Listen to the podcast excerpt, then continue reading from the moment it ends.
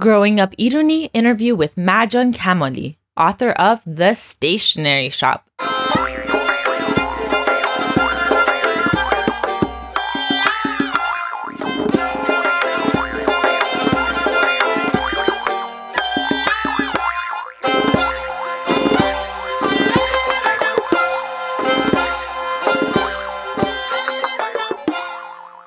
Salam behamegi. My name is Leyla Shams and I am the host of Learn Persian with Chai and Conversation. Today I'm so excited to share with you my conversation with Marjan Kamali, award-winning author of The Stationery Shop. I actually recently read The Stationery Shop with a wonderful book club called Ketab Club. I'll link to it in the show notes in case any of you want to join. I highly recommend. But the founder of the group, Kimia, said that The Stationery Shop was the number one recommended book when she asked her audience for suggestions for books by Middle Eastern authors. I read the book along with about a dozen other women, and it was such an incredible experience going through the book and talking about what emotions and memories it brought up in all of us.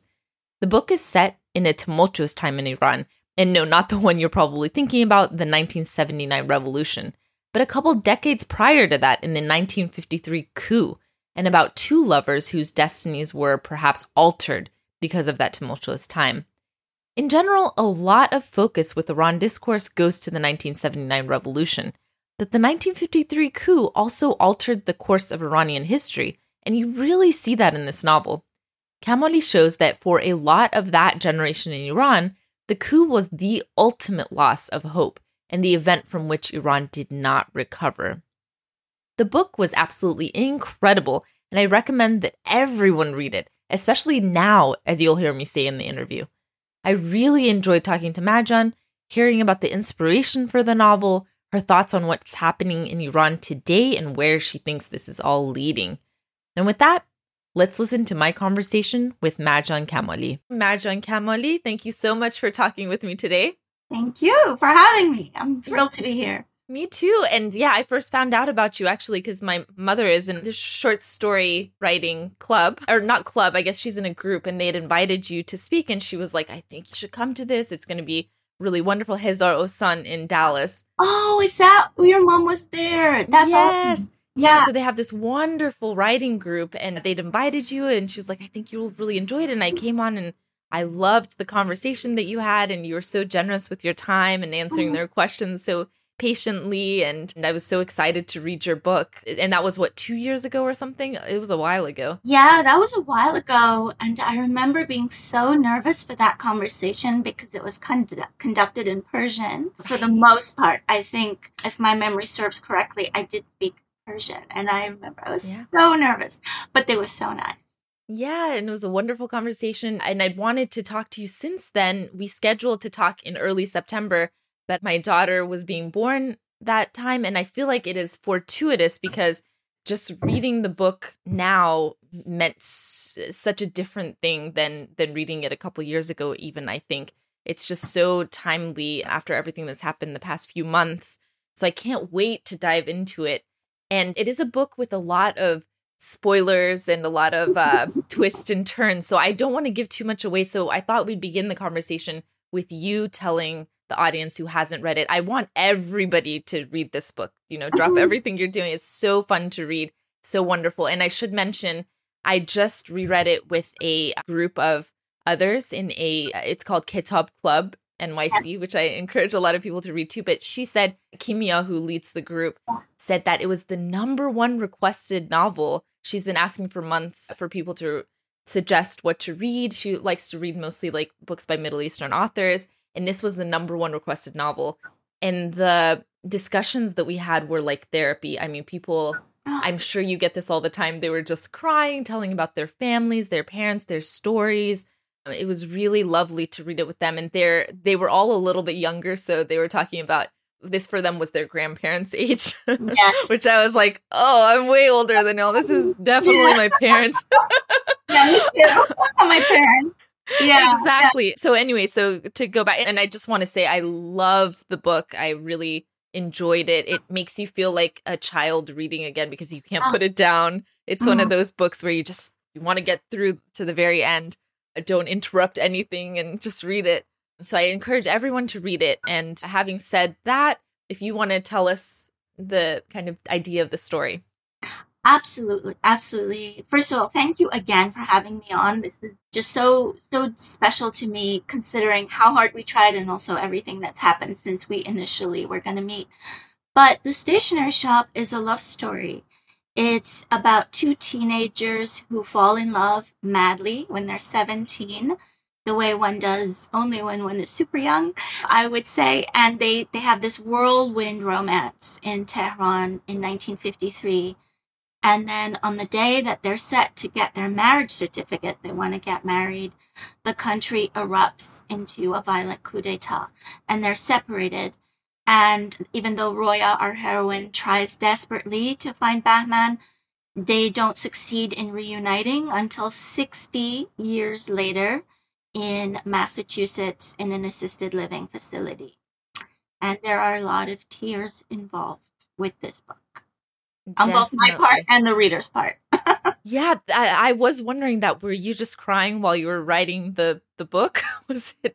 I was crying so much. At one yeah. point in the first draft, on my desk, I, I kid you not, there were like scrumpled up tissues, mountains of scrumpled up tissues, because there's a certain scene, and you've read the book, and I don't want to give it away, but that's what I consider the healing scene, where they finally get a little bit of closure after sixty years. And that scene, as I was writing it, I was crying. And I know that readers have been too, because they've let me know that. Definitely. And I felt like, I mean, I feel like everyone in the group felt like they could personally connect with this story a lot. I mean, all of us are obviously kids of immigrants from Iran. And this is about the nineteen fifty-three coup d'etat, which I want to talk about. But I think a lot of us reference nineteen seventy-nine so much. But, you know, all these events in Iran had such huge effects, you know, ripple effects of like causing chaos in every family. And so my parents, for example, were not able to be together because of all these things as well. He- Durud, everyone. Leyla here with a quick message. If you're enjoying this conversation and would like to hear more like it, I highly encourage you to sign up for our newsletter. In addition to giving you updates about our interviews, we send out a weekly email where we talk about Iranian culture and the Persian language. The emails are short and sweet and just give you a few ideas to ponder and inspire you on your learning journey. You can sign up for that and find out a lot more about us on our website at chai and conversation dot com, with Chai spelled C H A I. Now, back to the interview. He, my father was a communist, became a refugee, went to L- London. My mother came to America. They weren't ever together again. And they kind of have this kind of love story as well, where they were these kind of star-crossed lovers. And also there was a lot of family things with them to not be together either, just like Roya and Bahman. But for me, that was just... reading it was really heartbreaking for me too, because at first, like you said, it's a seventeen year old love story, and I feel like for me it's like, okay, you're you'll get over it, you're more things will happen, you'll meet other people. But really, I feel like these outside forces really had such a huge effect on people's lives, and we all can relate to that in so many ways. Absolutely. And Roya's heartbreak, if you look at it on the surface, in the book, this character is suffering immense loss because she's lost her first love, her fiancé, and they're super young, and she misses him. But I think if you look at it on a deeper level, it's exactly all those things you said. She's lost her country. She lost the country she once knew, and it coincided for her with the loss of her first love. But so much of the heartache that she harbors for sixty years, I think she attributes maybe to the loss of this first love, but it's also the loss of not just her country, but her family, like you said. And I know we talk a lot about nineteen seventy-nine, as we should. For people of my generation, that is the original wound. But for people of my parents' generation, nineteen fifty-three played such a huge role in leading up to seventy-nine. But I think regardless of which uprising you want to focus on, and sadly in Iran we have many, the biggest loss, people talk about politics a lot, people talk about you know, the effects of this on economics and all that. The biggest loss, I think, that we've all harbored is the loss of our families. We lost the ability to be within the network and safety of our extended families. And most of us had huge extended social networks through our families. And to me, that's the biggest loss of the nineteen seventy-nine revolution. I can't speak to nineteen fifty-three on a personal level, but I lost knowing my cousin, and I lost knowing my grandparents. And we all became siloed in these nuclear units, if we were lucky. Like you said, I mean, even your parents were separated, and I know people very dear to me, my generation, who were separated from their parents for decades. So yeah, that's that I think is the biggest shame. That's such a good point. That's such a beautiful way to put it. And she did, Roya in the story comes to America and really she loses her sister, she loses her family, which actually that came up in the book club discussion of why couldn't her family be more involved with her? Like, why couldn't they just come visit? What was going on there? That's a really good question. And I get asked that a lot at book clubs, to the point that I'm beginning to think, hmm, methinks I should have explained that better. You know what? I took it for granted that people knew, that families evaporated and kind of disappeared off the page. In retrospect, I think I should have added a line or two saying when her parents could stop visiting so that the reader knew. But I think for me, because this was the lived experience of so many people I knew, I just I just assumed they did come to visit initially for Roya's wedding to Walter. They were there. They're present on the page. And then, like so many elderly parents who stayed in Iran and their children, you know, emigrated to the West, they just, for the most part, stopped seeing each other regularly. And we have an entire culture now of grandparents, let's say grandparents for the sake of your book club members, or in our case, maybe parents, but grandparents who their communication with their grandchildren is through iPads and FaceTime. And there's this, you know, golden hour when it's evening in Tehran or other cities in Iran, other places in Iran, and that's their communication. This distance, I think, is not uncommon. Well, I did also want to tell them, like, now there's iPads, but at the time, also, it was so expensive. Like, they were saying, why couldn't they just meet in another country? Well, it was so expensive to do air travel. It's much more accessible now, and there were no iPads. Obviously, long-distance calls were so expensive, so you really had to save up for even making a phone call. You couldn't just see each other either on a FaceTime. Absolutely. And even if you were privileged enough to have the money, try getting that visa with an Iranian passport. Like, that in and of itself is this entire rigmarole. It's not like families didn't try to see each other more, but if you weren't a U S citizen or a permanent resident, for, for example, if your kids were in the U S, how do you get that visa? The Iranian passport was was not... shall we say, a popular one. Right. Well, that's a great point, loss of family. But I also want to talk about, so in the novel, like we said, it's set in the nineteen fifty-three coup. And the nineteen seventy-nine makes an appearance, obviously, it, it happens, but Bahman writes about it as, oh, this thing is happening, everyone's so hopeful, I'm afraid that it's not going to be the way they think it's going to be. So it's not another catastrophic event that happens in nineteen seventy-nine. It's more like a continuation of a catastrophe that happened in nineteen fifty-three. So can you tell me a little bit about it? And, you know, since what's happened in September, since after Mahsa Amini, I do feel like a lot of the focus has been on everything was perfect and then nineteen seventy-nine happened. So can you kind of walk us through that and tell the audience what happened in nineteen fifty-three? Why was the feeling of loss of country for Roya and Bahman then? Yeah, you know, I think um, I, in, in the stationery shop, I particularly wanted to focus in nineteen fifty-three, mostly because in my first book, In Together Tea, I focused on nineteen seventy-nine, and I explored how nineteen seventy-nine affected one particular family w- so deeply. And I didn't want to kind of write the same book again. So in The Stationery Shop, nineteen seventy-nine kind of is part and parcel of the entire narrative, as opposed to the big blow up event that so many of us feel it was in our lived experience. In nineteen fifty-three, what happened was a confluence of events where you had uh, Prime Minister Mossadegh, who was democratically elected. And I know some people now say he wasn't. Well, he was the prime minister. Let's leave it at that. And he wanted to nationalize the oil of Iran.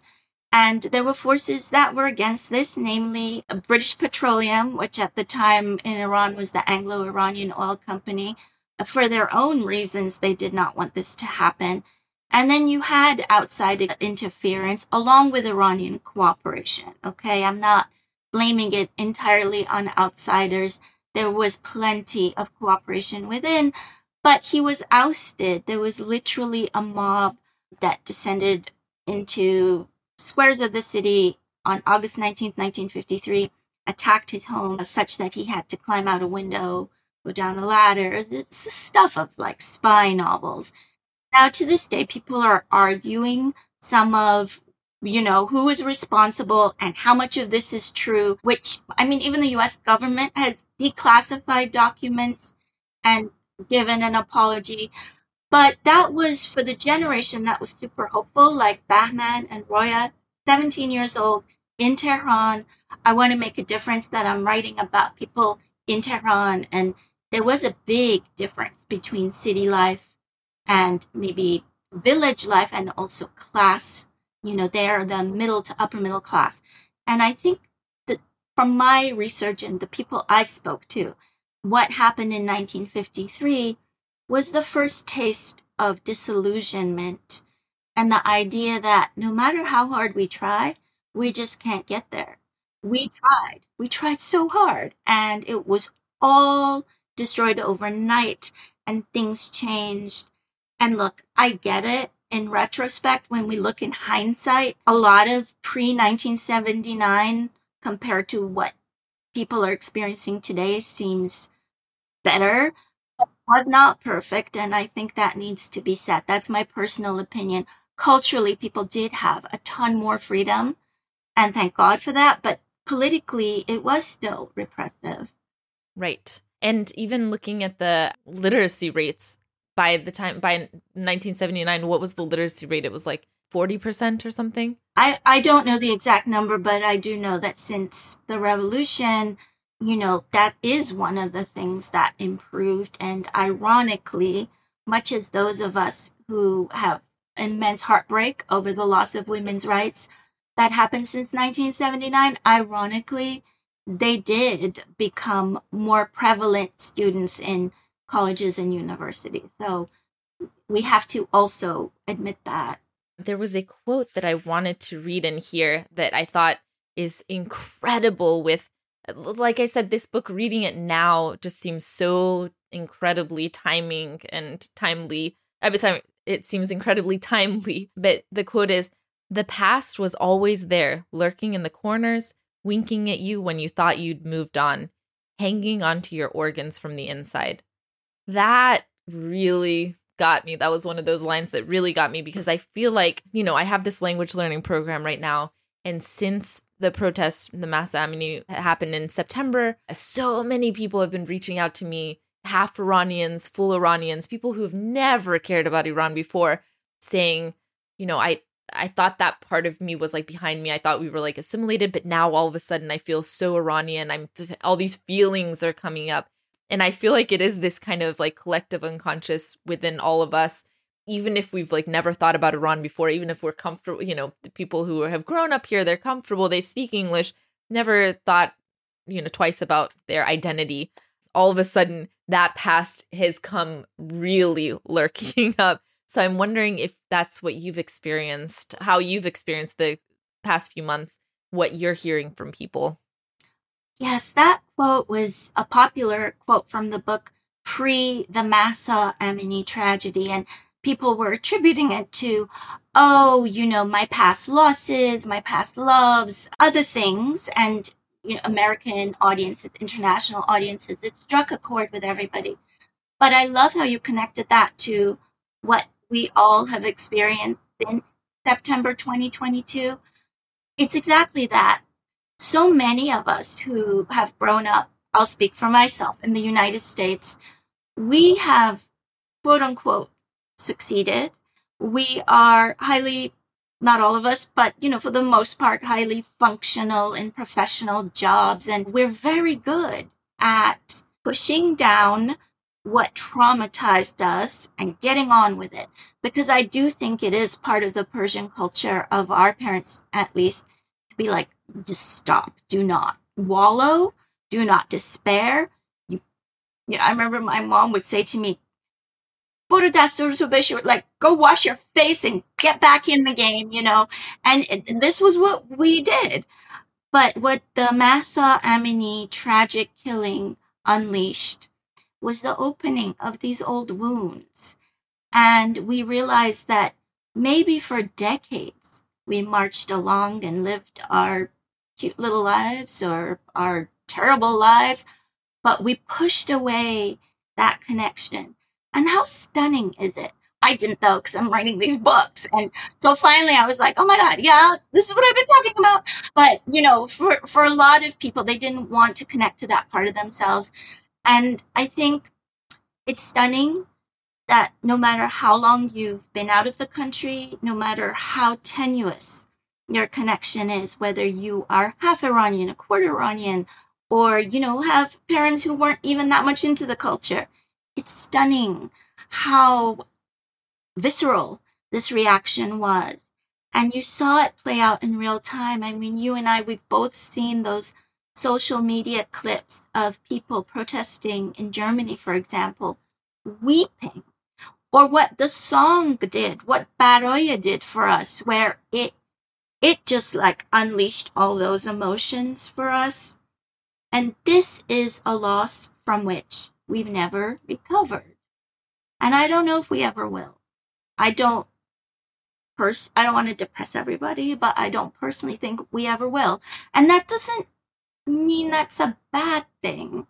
It just means that the wound is pretty deep and the trauma is real, whether you want to admit it or not. It's beautiful. Yeah, that's exactly been my experience with hearing about it. Even like, you know, my aunt who she moved when she was a teenager, and she, you know, there's been a lot of things that have happened. two thousand nine happened, you know, the Green Movement, two thousand nineteen happened, fifteen hundred people were killed in the streets.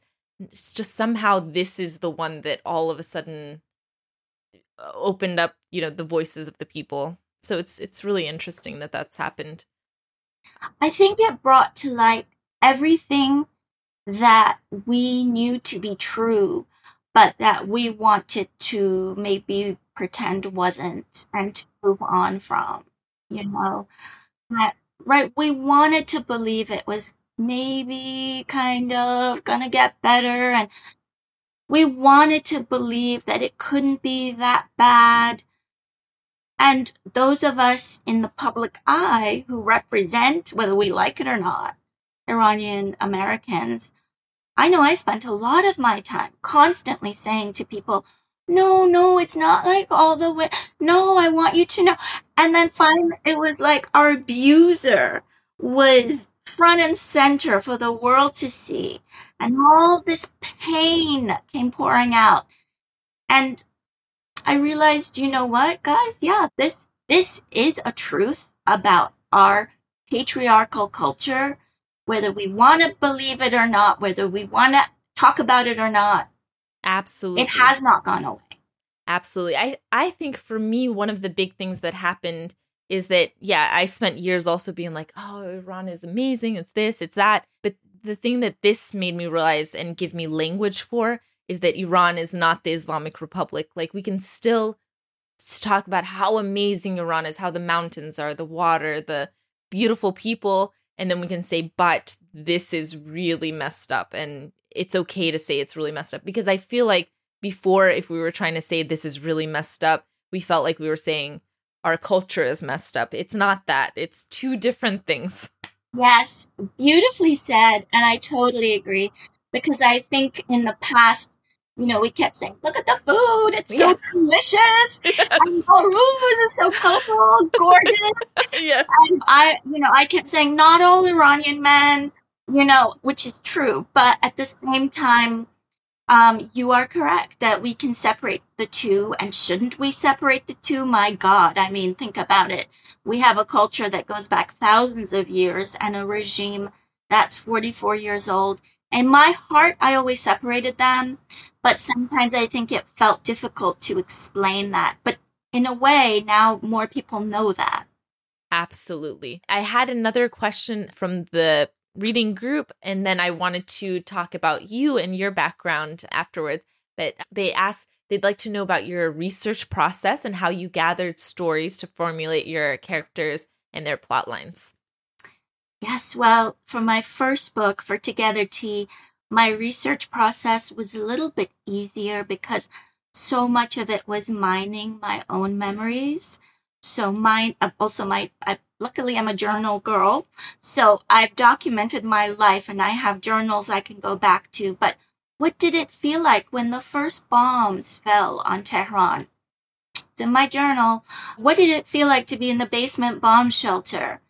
It's all there. But for the stationery shop, obviously, I had to talk to others. And I interviewed a lot of people. I read a lot of nonfiction books about the coup, which exist. And there's many. And you can, you know, look them up and read them. And things like down to the minute are explained, down to the minute of what happened. Did you read them in Persian or in English? Oh, in English. Okay. Okay. Yes. Yes. I wish I, I, I can read Persian, but my education level in Persian is fifth grade level. I mean, I can read it, but no, I read them in English. But then I also tried to interview people, and I was in a position of privilege because I know a lot of people who lived through that time. And I interviewed as many people as I could, and they gave me their own accounts. Some were more helpful than others. Sometimes I got kind of like, wait, why are you writing this book? We don't want you to write this book. Don't write this book. Write about Australia. And, you know, I got a lot of that. Australia and, in particular? Uh-huh. Yeah, because I did live there. And, okay, okay. Uh, that's why that came up. But a lot of my elderly relatives were like, Marjan, no, no, no, no, don't do Iran. And, you know, which I'm used to. But, but a few people really opened up. And one of them was my father. And he shared with me not just what happened during that summer, but details that were fascinating, like the kinds of shoes they were wearing, the music the kids were listening to, you know, because you've read the book, the particular pastries in the cafe. He was adamant that I explained the elephant ear pastries, the tongue pastries, the, the coffees, what was playing at Cinema Metropole and what Cinema Metropole looked like. So all of that is very real. And he kept telling me, you know, you better get the street names right and the geography right. And I and I he drew me maps and I was like, okay, well, no one's going to care. But then when it went to copy editing, uh, the copy editor at Simon and Schuster would come back to me and say things like, oh, you wrote Hafez Street. It was actually Hafez Avenue. Oh, wow. So all of that was fact-checked. They fact-checked the geographical details and they fact-checked anything you know, that was based on a historical event that I said, because we all we all want to be, even though it's fiction, that part needs to be true. Right, right. And then the characters, are they based on people that you know, or is there any real people in there? Actually, in the end, you mentioned, uh, Mister Fakhri mentioned some of the couples that he got together. Were those real couples? They're not real couples. Okay. But here's, so Roya I made up. Roya is a character I made up. But of course, whenever you write a character, if any writer tells you it's based on absolutely no one, they're lying, because it's always going to be a composite, not just of people you know, but also of yourself. So for certain emotional scenes of Roya's, I used my own emotional bank of loss. Roya, I did technically make up, and Bahman is made up. Mister Fakhri, so he's made up, but my dad said to me once in passing, he said, oh, when I was in high school, we used to go to the stationery shop where the owner would pass love letters to the teenagers in between the pages of the book so they could communicate. And I remember he told me this and I thought, how does that not go in a novel? Are you kidding me? That that's going to be in a book. That part is true. That part is. Well, so this interview series is called Growing Up Irooni. So I'd love to hear about your past. So you've talked a little bit about your father. So where were you born? And you lived in, what, seven countries growing up? So what were those? What was your story of growing up? I moved a lot when I was growing up. Uh, I was born in Turkey to Iranian parents, and then we moved to Iran. And then from there, we moved to Hamburg, Germany, and from there to Nairobi, Kenya, and then back to Iran.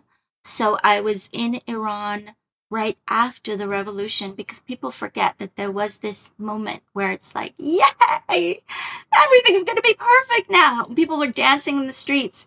Yeah, so we went back, and then it quickly became clear that that was not the direction the country was going in. So, and then as an adult, I moved to Switzerland and Australia. Ergo, one day I will have to write a book about Australia. But why were you moving so much as a child? Was, pre-revolution? My, uh, pre-revolution, my dad was a diplomat. So we were assigned to a different country every three years. And he got very sick. So my dad has been, he was struck with a severe autoimmune disease when I was a year old. And he progressively got worse. And so sometimes his assignments got shorter and shorter. And then eventually he he retired pretty young because he was quite sick. But that's why I moved when I was little. And then I swore that I would marry someone who never moved. And so the first thing I did out of college is I married someone who moved a lot. And so with him, I've moved plenty. Yeah. So why does he move a lot? For his job. Well, right now we've been in Massachusetts for almost fifteen years, which is the longest I've lived anywhere. But he was moving a ton, and I finally put an end to that, you know. Okay, well, we'll get to that in a bit. But then what did you, what language did you grow up speaking? What was your relationship with Iranian culture as you were growing up? I think my relationship with Iranian culture was stronger because we moved so much. My parents felt a deep desire to keep us knowing the culture because the outside culture was always so different. So whether I was in Germany or Kenya um, or the United States, the home I came to after the end of a school day was a very Irooni home. We spoke Persian. We spoke Persian to my and parents. And how many siblings do you have? I have one sister. She's three years older. You spoke Persian to each other back then? We did when we were little, and then it evolved into English. And as we got older, and to this day, it's a little weird at our dinner table, but when we speak to our parents, we speak Persian. When we speak to one another, we speak English. It's just the comfort zone. I can obviously speak Persian to my sister, but we communicate in English, but we communicate to our parents in Persian. And we ate Persian food, and we listened to Iranian music and read Persian poetry. And my parents were very much just naturally steeping us in the culture. And I never thought it was all that strange. I was so used to straddling different cultures, especially because I'd moved so much. So, you know, it you, you learn to code switch. It's like, oh, if I go to my American friend's house to this day and they say, oh, would you like something to eat? I, I quickly do the switch. I was like, oh, if I say no, I will be starving. Yes, I had to learn that the hard way in college. It took a really long time. I would just always be the one sitting there without water and thirsty. What did you do? But then you went to school and that you went to college in the United States. Is that right? Yeah. Oh, I came to the U S when I was in fifth grade. So I went to P S one forty-four in Queens, New York. I am a Queens girl, truly. I can, you know, when I get angry, the accent comes out, which was really interesting. I went to high school in Manhattan and then college at Berkeley, California, and then grad school. My grad school is another straddling of two cultures because I did an M B A and a Master's of Fine Arts in Creative Writing at the same time. Okay, not in Australia. Not in Australia. Then I went to Australia. Then I went to Australia. It's a lot of juggling different cultures, but I think it was great training to be a writer because as writers, what we want is to focus on the particular and through that make it universal. And I knew from such a young age that even though the outfits or the language or what people eat or the politics may be different in different countries or continents, the human dynamics are exactly the same. They're always the same. So whether I was wearing, you know, my Rusari and Rupush in Iran in the playground and then Queens, New York, very different outward setting, there was always the mean girl, there was always the teacher's pet. The dynamics between people is the same. Right. And then what drew you to writing stories so particularly about Iran? Have you written other things as well, or is it usually centered around the Iranian experience? So far, it's always been the Iranian experience, much to the disappointment of certain relatives because they'd love for me to write about not Iran because they're always worried, always worried. I mean, rightfully so. Exactly, exactly. And then what, what culture is your husband from? He's Iranian American. Oh, is he? Okay. He's Iranian American. And I think that is super helpful because we have the same background there and the same familiarity, you know, though all kinds of things work out. So I, I, I'm just saying that's my experience. But what made me want to be a writer is that I always read. I read, I was a bookworm. And, you know, all the things we say to kids now when they're on their phones, like, put that down, look up, be with us, it's going to ruin your eyes, you're hunching. That was all said to me with the books. I was always reading. And I think the cake was baked because those books that I read when I was, whether it was in the basement in Iran, literally during the war, or once I moved to the U S, the books saved me. They always saved me. And they were my one constant. And I deep down always wanted to be a writer, but it was not a vocation that was available to the daughter of immigrants who had sacrificed so much. Right, right. So how was your family feel about, your parents in particular, how did they feel about what you do now? I mean, you've had a lot of success, so that helps, but... Yeah, they're happy now. They're happy now because because I've had success. But when I wasn't successful... they were not terribly into it. I think the idea was, look, do this as a hobby. This is a great side gig, but please, please have a, a real profession, you know, a real profession with an income that's stable. And I get it because immigrants have given up a lot, and I think they want to rebuild some sense of stability and security in the new country. And I'm not alone in that. Which is why there's so many Indian doctors and engineers and Iranian doctors and, you know, but it was almost like a coming out when I finally... Wow. You had to hide it. Yeah. I was always like, yes, I'm doing this on the side and I'm getting my M B A, even though I don't like finance and I don't understand accounting, but yes, I'm here and I'm doing it. And then there came a kind of time when I realized, big breath, this is this is who I am, and, you know, let the chips fall where they may. Right. I, I've heard it all. Please let me tell you, if any of your listeners are wannabe artists or writers, sometimes people say to me, are you, you know, ever upset if anybody on Goodreads or Amazon, you know, you get tons of reviews there, if anybody says anything slightly negative, do you get hurt? I'm like, oh, mm.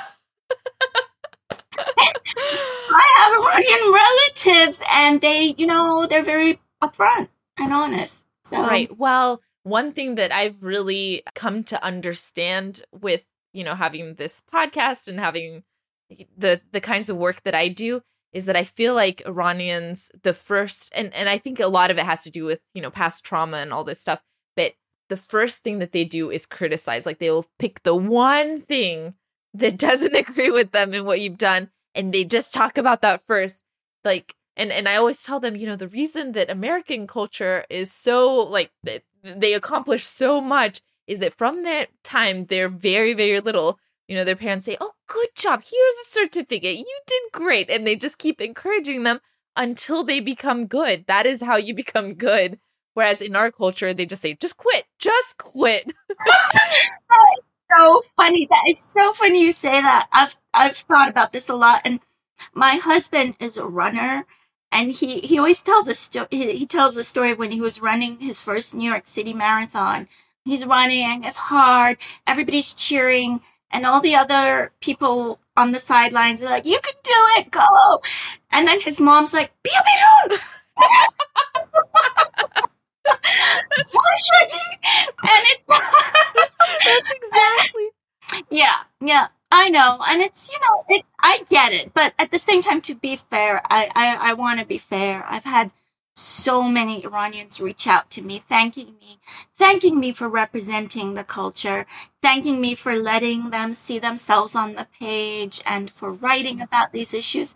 So there is that too. But yes, you know, sometimes I, I, I joke, like, I think in our American parenting, and I'm an American parent in my parenting, we're like, good standing, good breathing. Yeah.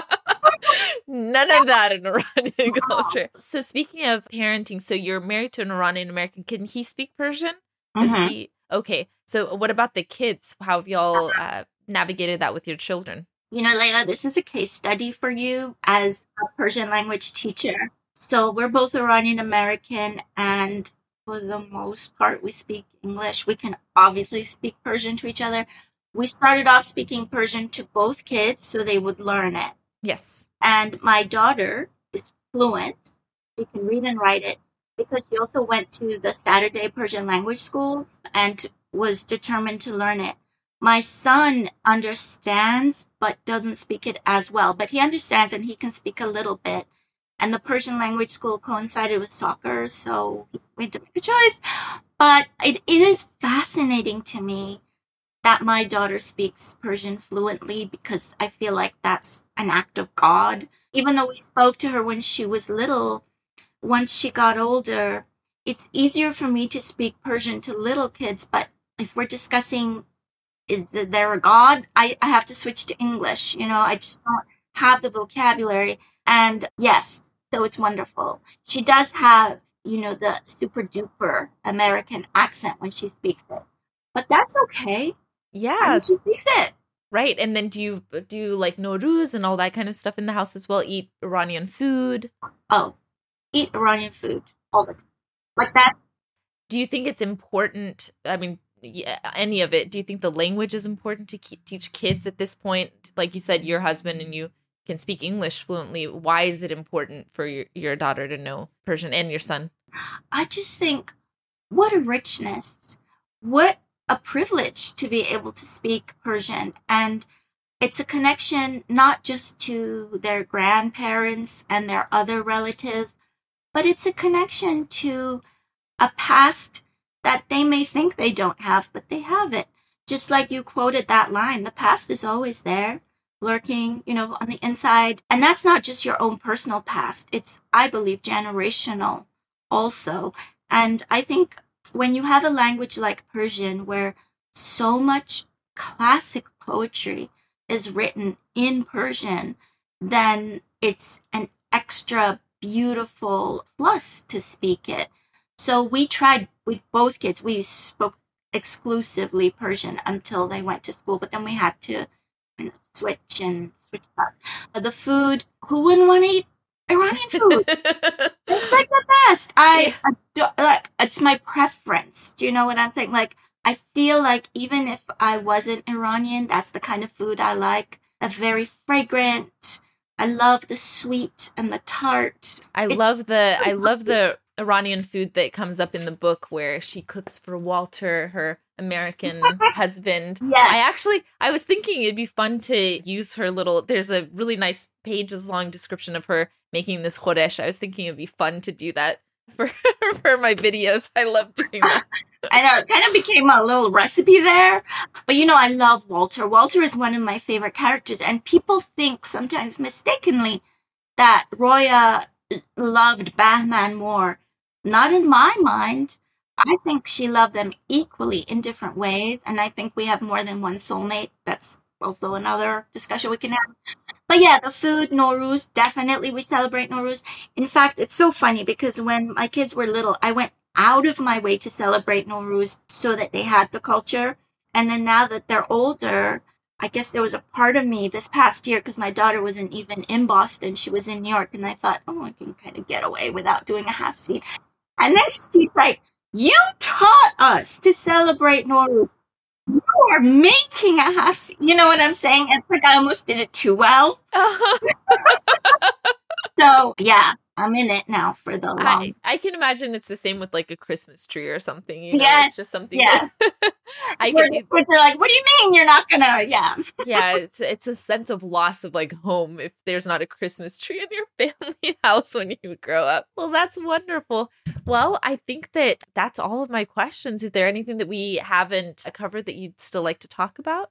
I want to say thank you to you, because I've suggested to both of my children to follow you on Instagram. And I just want you to know this is from the heart. And if you know me, you know that I say things like this and people think it's sappy, but I'm sorry, that's who I am. What you have done is given them this entire gift, this generation, where they have access to the Persian language and to the Persian culture in a way that's easy for them and familiar and not overwhelming. And I want to thank you for that. I'm not speaking right now as Marjan the writer. I'm speaking as Marjan the mom. Thank you for doing that for Gen Z, you know, and for all of us, but especially them. I think it's such a gift. I didn't have anything like this growing up, nothing. And so it, for me to be able to say, my daughter, you get on Chai and Conversation, you see that, you know what I'm saying? Like, it's just, it's a privilege that that we have, and you work so hard. So thank you. Well, thank you. That means a lot to me. And I feel like it's a it's a continuation of my mother's work and, you know, everyone who's like come before us. And I really felt that reading this, actually, it really made me want to talk to my mom more and get more stories from her, and just made me very emotional about that. And just thinking about continuing her work and how language is so important to us to connect with our families. I love that this conversation started talking about families. And I feel like this is a really important way for, for us to connect with our families and for the past generations. So whatever I can do to contribute to that makes me happy, because I feel like that, you know, makes our bonds a lot stronger. It does. And those of us who are a little bit older, we know that time's running out to connect to our parents. I feel that in a very visceral way with my dad being sick and everything. And so I write at the end of the acknowledgments of The Stationery Shop, it was all an excuse to talk to him. Oh, yeah. Where does he live now? New York. Okay. But, you know, normally if I called him and said, oh, everything's great, here's your mother. And then this book was an excuse for saying, hey, wait a sec. Yeah, can you tell me about the cafes when you were seventeen? That's yeah. so lovely. That's so wonderful. And your mom is there too in New York as well? Yes. Yes. Okay. And they've been married for how many years now? Probably. They have been married. It will be fifty-seven years this summer. That's incredible. Your parents shine through this story as well, and I feel like it's such a nice tribute to them. And so I feel I feel like that connection with my work as well. Just yeah, isn't that why we're doing it? Yeah, absolutely, absolutely. My mom also was like, "You can't, you got to get your architecture degree. What are you doing?" It's just... and I, I somehow managed to weasel my way into doing this work instead. But well, we're all the better for it. So. Wonderful. Well, thank you so much for talking with me today. It was so wonderful to connect with you. I really appreciate it. And, thank you. And thank like you. I said, I want everybody to read this book. So we'll link to the book. And where can people find out more about you or connect with you? Well, you can connect with me on my, well, you can't connect with me on my website. You can find out more about just, just marjan kamali dot com, or follow me on Instagram, which is something I'm supposed to say. I'm always bad about saying. I'm marjan kamali seven. And once upon a time, I would have said Twitter, but who knows? So. That's right. That's right. My husband just discovered Twitter, and I was like, it's it's done, man. You yeah, I know. Late. It's like discover, discovering Rome after the fall, right? Like, not that it was ever that great, but yeah. Well, wonderful. Well, we'll link to all that, and you can read the book. And Marjan Kamali, thank you so much for talking thank with me. You. Thank you. Bye. Thank you so much for listening to the interview. Again, to find out more about us and to find more interviews like this, go to our website at chai and conversation dot com with Chai spelled C H A I. And if you enjoyed this interview, we'd really appreciate a review on iTunes. It really helps others to find the show. And until next time, Khuda Hafiz from Leyla.